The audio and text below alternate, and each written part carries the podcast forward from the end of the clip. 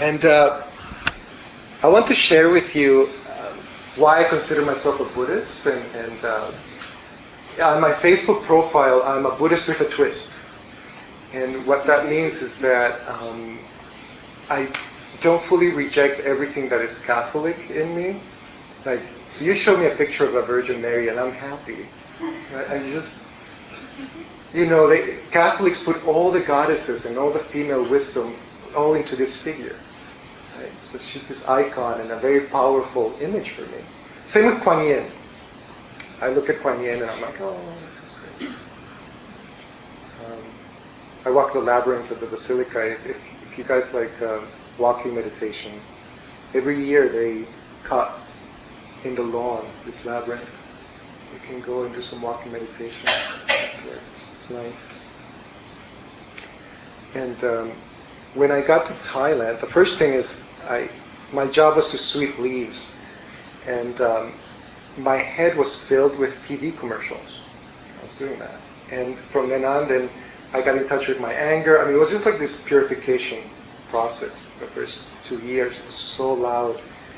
But in that first year, I discovered the first discourse of the Buddha, the Dhammacakkappavattna Sutta, which is kind of impressive, isn't it, as a name? So I'll teach you how to say it. Dhamma means truth, right? The teachings, reality.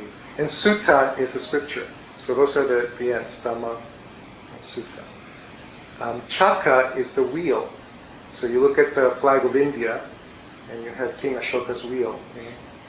In Sanskrit, it's chakra.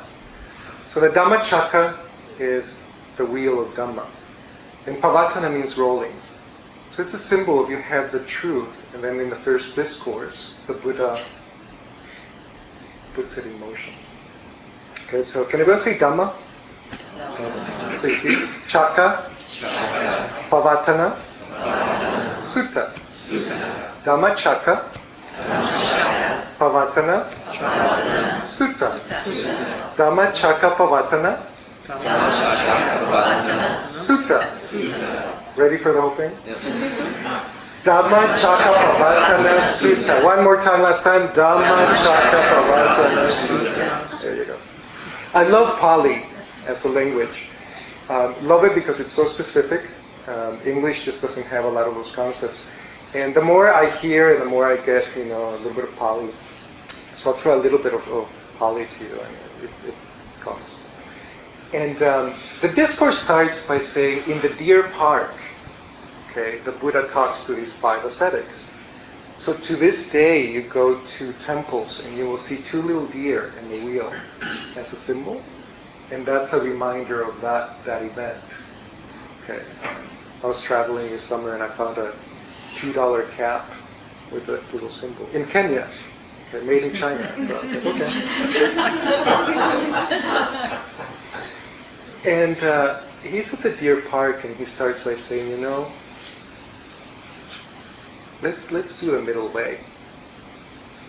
So India is filled with these ascetics that are cutting themselves or they're you know, think of the monks that used to, you know, hit themselves and self-flagellation. He says that's not the way. Okay, there were people that were pretending to be dogs and cows, all sorts of practices.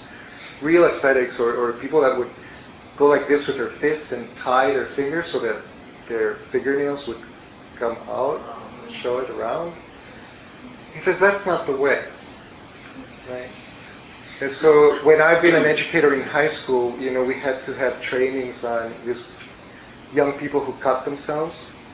And now they're hiding it. You know, they will put a nail in their leg and they just press it so they feel pain. The Buddha said, you know, that's painful. And it's ignoble. That's not the way. And then he says, if you're a hedonist, the word is, he says, that's vulgar and ignoble and unprofitable. So in the Pali, when he's describing just going for pleasure, it's a much longer description. Okay. So when I think about the modern day, it's Las Vegas. So here you have a desert and you have huge fountains. There's a vulgarity about you know, a place that has so much concentrated, you know, pleasure seeking. And I, you know, I'm not being totally judgmental on Las Vegas. I'm just saying, if you think about that concept of let's create a city that it does this. Or when I teach, sometimes I get invited to high schools and it's like, teach about Buddhism in 45 minutes, the whole tradition. So, you know, a lot of it is also, yeah, how do you relate it?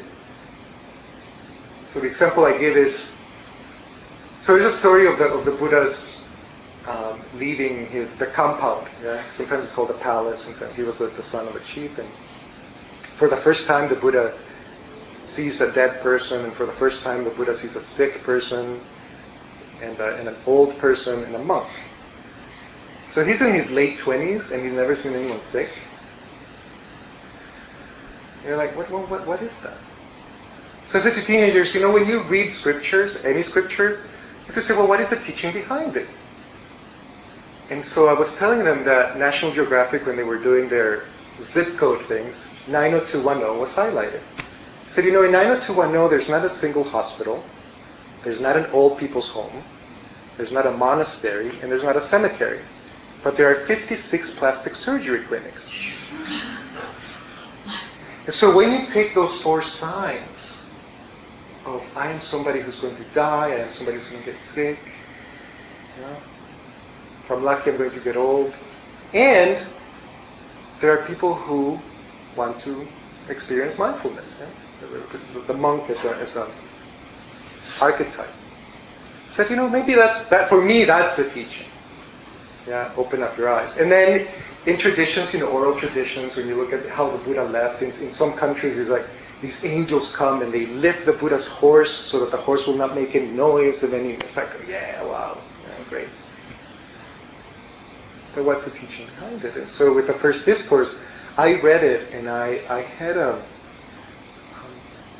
it felt like an opening, like this is it. And it felt like I had discovered a very useful manual. It's supposed to like an IKEA manual. You know, like you open this and it's like, what? You have to build a thing twice. But with this, I was like, this is so complete. And so the Buddha says, okay, there's the middle way. And what's the middle way? The Noble Eightfold Path. I was like, well, what is that? Right?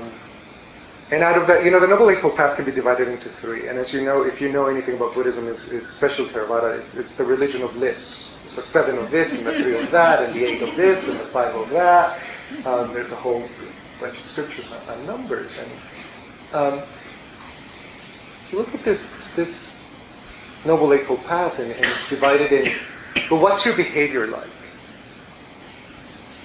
What's your speech like? It's interesting, it's like right livelihood. Are you cheating people?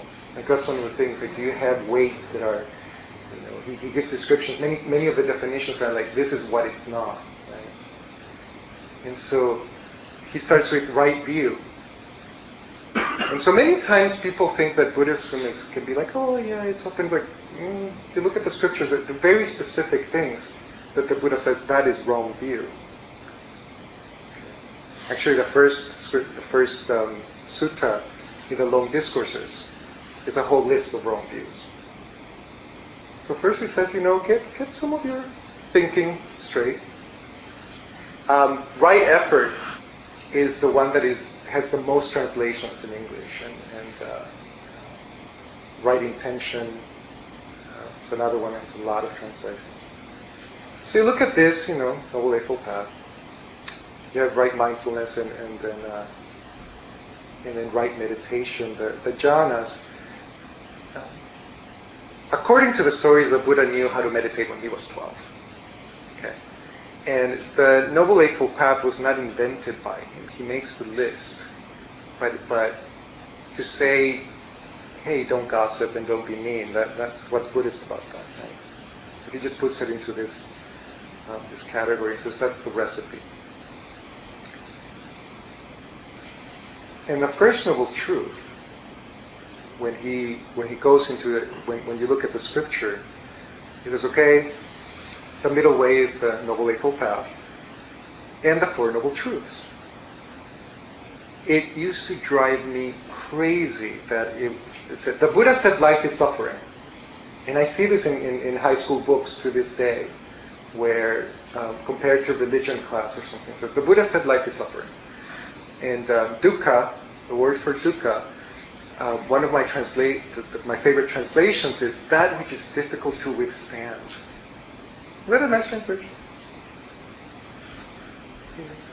And Americans, you know, in this country, we are so trained to be impatient, so that supermarkets have measured how many seconds Americans can stand in line before feeling impatient. So Target will do this, and they're like, we need somebody in register number 3, so that you don't have to wait. So you will have no dukkha. And in the discourse, he gives a definition of what dukkha is. Birth, aging, and death. Being separated from who you like. Pain, grief, despair, lamentation. Things that every human can identify with. So if you're, the Queen of England, or you're a janitor or somebody, you will experience grief. It's just, he just says, this is our reality. And the noble truth of dukkha is, look at reality. Don't live your life just trying to escape. And then the second noble truth, to me, this is just personally, to me, is the trickiest one. Paticca Samuppada is his 12 links. And he actually says, this is how suffering is caused. So the second noble truth is, the cause of suffering is attachment to craving. And many people say, you shouldn't be attached to anything. Right? You shouldn't crave anything. But when you look at those 12 links, if you study, and I used to avoid that the first 3 years when I was a monk, we had to study a lot. And I was like, that's just too technical. But just recently, I finally had the insight of saying, pay attention to contact. So you have these links, or you have these senses, yeah? So we can smell things, we can look at things, we can hear things. And what happens is many times when you have the contact between the object and you, then that's when we decide, I like it, I don't like it, I'm ambivalent. So we live our lives at every moment, I'm liking this, I like this guy talking, or I wish Mark were here instead, whatever thought might be. But he's really cool. I like him. God, he's so annoying. I don't like him. God, I hate the way that person is driving. I don't like it. I don't have a cold today. If you're aware to be thankful that you have health that day, I like it. Second noble truth is that cause is not necessarily desire. You have mistranslations of, you should have no desires. So if you don't have desire to breathe, then what happens? If you don't have the desire to drink water. If I'm thirsty, it's a desire to have water. It doesn't have to cause me suffering, or I don't have to have a big headache about it. Right? And then the third noble truth is kind of the Buddhist gospel, the good news, the end of suffering. And nibbana is kind of coolness. And you look at, people think of nirvana, but it seems like it's letting go. And I think sometimes of all the little letting goes. So I started meditating when I was 16, so that's 25 years of meditating. What do I have to show for it? Just a little bit more patient with myself, and I don't sweat the small stuff as much. And when I get stressed out or whatever, I'm a little bit more aware. On Saturday, I went to brunch, and this guy goes, I have 2 tickets to anywhere Delta flies. Anybody wants them? I was like, do you fly to Bali? Like, no. Do you fly to Buenos Aires? Yeah. So I booked 2 flights to Buenos Aires, leaving tomorrow. Today at noon, my partner found out that his passport is gone. No passport. And we have our ticket to Argentina. So we might go to Miami. And I think that there's been a time in my life where I would have been upset. Like, oh my God, I really wanted to go to Buenos Aires. But if my biggest problem is Buenos Aires or Miami, you gotta have perspective. I think also, growing up in the war in El Salvador, I had to let go. I used to be afraid of windows when I was a kid because I never knew when a bomb would explode, and I was afraid that glass would hit me. And I didn't like loud noises and had that trauma being in a war. And if there's not a bomb exploding, because my house was destroyed by a bomb when I was 10, life is okay, I feel like my perspective is bigger. My only complaint about mindfulness is that I don't enjoy roller coasters anymore. I'm like going down and I'm like, breathe in. That's kind of annoying. And so I went, this is Valley Fair, so I'm like, okay, I'm going to do that big tower where they drop you. And I'm like, well, if I die, I'm going to die, and if I don't die, so I'm like, oh, okay, well. But where it's good is, 2 years ago I was on a flight, and they're like, oh, we're going to have an emergency landing, something about the wings of the plane are stuck, and there's all these people like this, and I was like, if I'm going to die, then what's good, why should I stress out about it? Like, this is what I'm actually talking in my head, And so I noticed that that mindfulness is still a living experience. So Nirodha, the coolness, the end of suffering. Yeah. The big end of suffering is, again, you live your life, and people think of enlightenment as these big, because you hear of these gurus or their psychic powers. There's 13 main psychic powers that people can get, and you can read. And you can think that it's such an exalted experience. But in my life now, I really pay attention to all this little, that Nirodha experience, like letting go, being more compassionate to people that I don't like. Yeah, I noticed that. Like last year, my supervisor was just. 3 months of I was feeling so tense. Like, I cannot stand the way you communicate. And you're doing this, and you're unprofessional. And then finally, I was like, oh, you're my teacher. It took me 3 months to say that to myself. You're my teacher. Oh, thank you for being my teacher. And it changed. I was like, you're being unprofessional. You're contradicting yourself. Isn't that interesting? It has such a huge impact. And by that, it generally follows is the relationship gets a little bit better. Because I'm not adding to the tango, right? So she's not any more professional in many ways. But my relationship was a lot softer. Does that make sense? Softer. And so practice has helped me with that. The other thing is I'm a little bit more flexible, like I'm not, when I was 16 and 15, I became a vegetarian, and my mom has supported me with everything. It's like, Mom, I want to dye my hair purple, okay. Mom, I'm gay, okay. Mom, I'm becoming a vegetarian, ah, you're going to die! She's like, ah, that's horrible! So my cousin and I, we went to buy some tofu, and I cut the tofu and I put it on the stove without anything, not even salt, but I'm like, that's what vegetarians eat. It didn't taste that great, and now I'm a great cook.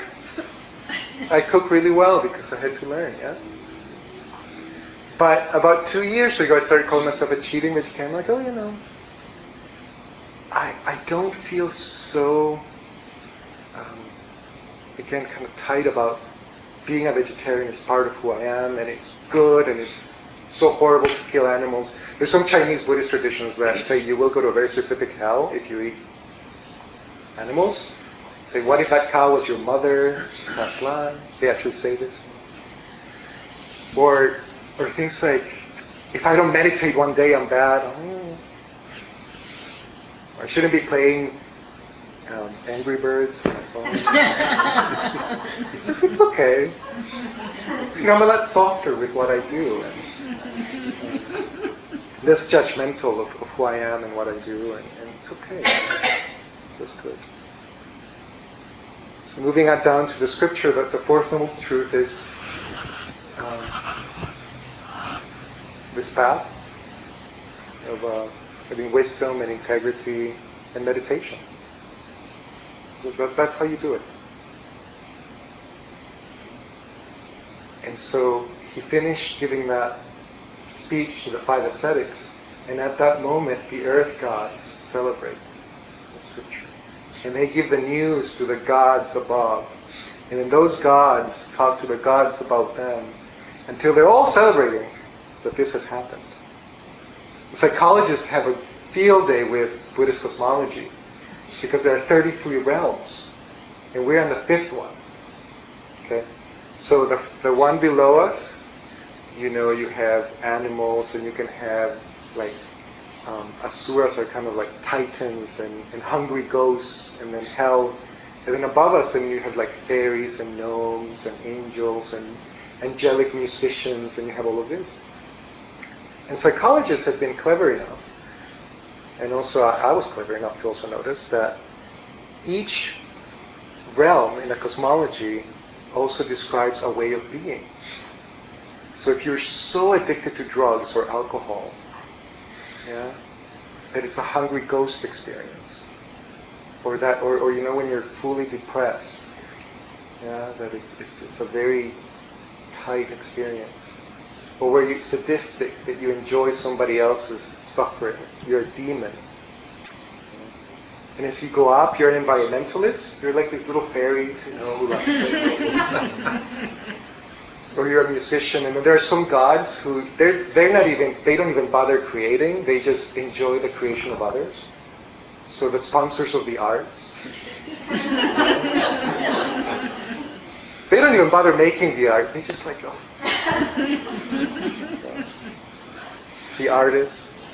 Then you go up and you become with the meditators. You look at that there's the gods of light. There's the realm of neither perception or non-perception, whatever that means. When you look at the seven jhanas, these states of where the mind goes, if you allow it to quiet down, okay. Doesn't matter whether you're a Buddhist. I'm a big fan of St. Teresa of Avila. Okay, this Catholic nun who was told to write a book, The Interior Castle, and she describes the jhanas, the seven stages of meditation, in Christian language. Amazingly similar. That's where the mind goes. Yeah? And Christians will say, when I empty my mind, the grace of God can come in. Same thing. And the scripture ends by the Buddha noticing that out of the five ascetics, Koṇḍañña gets it. Okay? So he looks at his eyes or whatever, and he's like, Koṇḍañña knows. And from that time, he's known as Añña Koṇḍañña, the one who knows. So he's very happy that, 1 out of 5 got it. So he said, this is my discourse. And the reason why he gave this discourse is because Mahasahampati, his god, came in and said, please teach. And the Buddha's like, no, nobody's going to get this. He's like, please, there are some people who have little dust in their eyes. Out of compassion for them, teach. And that phrase in Pali is what in Buddhist countries they chant whenever you ask somebody to teach the Dhamma. They say, for those of us who have little dust in your eyes, out of compassion for us, teach us. It comes from the very first discourse. If there's anything that is confusing or offensive or inaccurate, I apologize for that. If there's anything that has been useful, give credit to my teachers and my friends in the Dhamma. Now it's time for a little bit of discussion.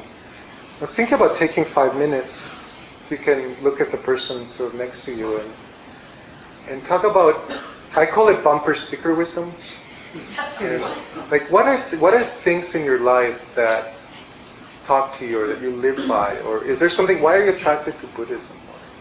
So I'm going to ask you to spend 2 minutes talking about what kind of helps you in your life, and then allow for the other person 2 minutes, 30 seconds to say your name, and then we'll come back and see if you have any comments or questions that I can address. Just look at somebody next to you, spend a little bit of time, say why you're here, some of your bumper sticker wisdom.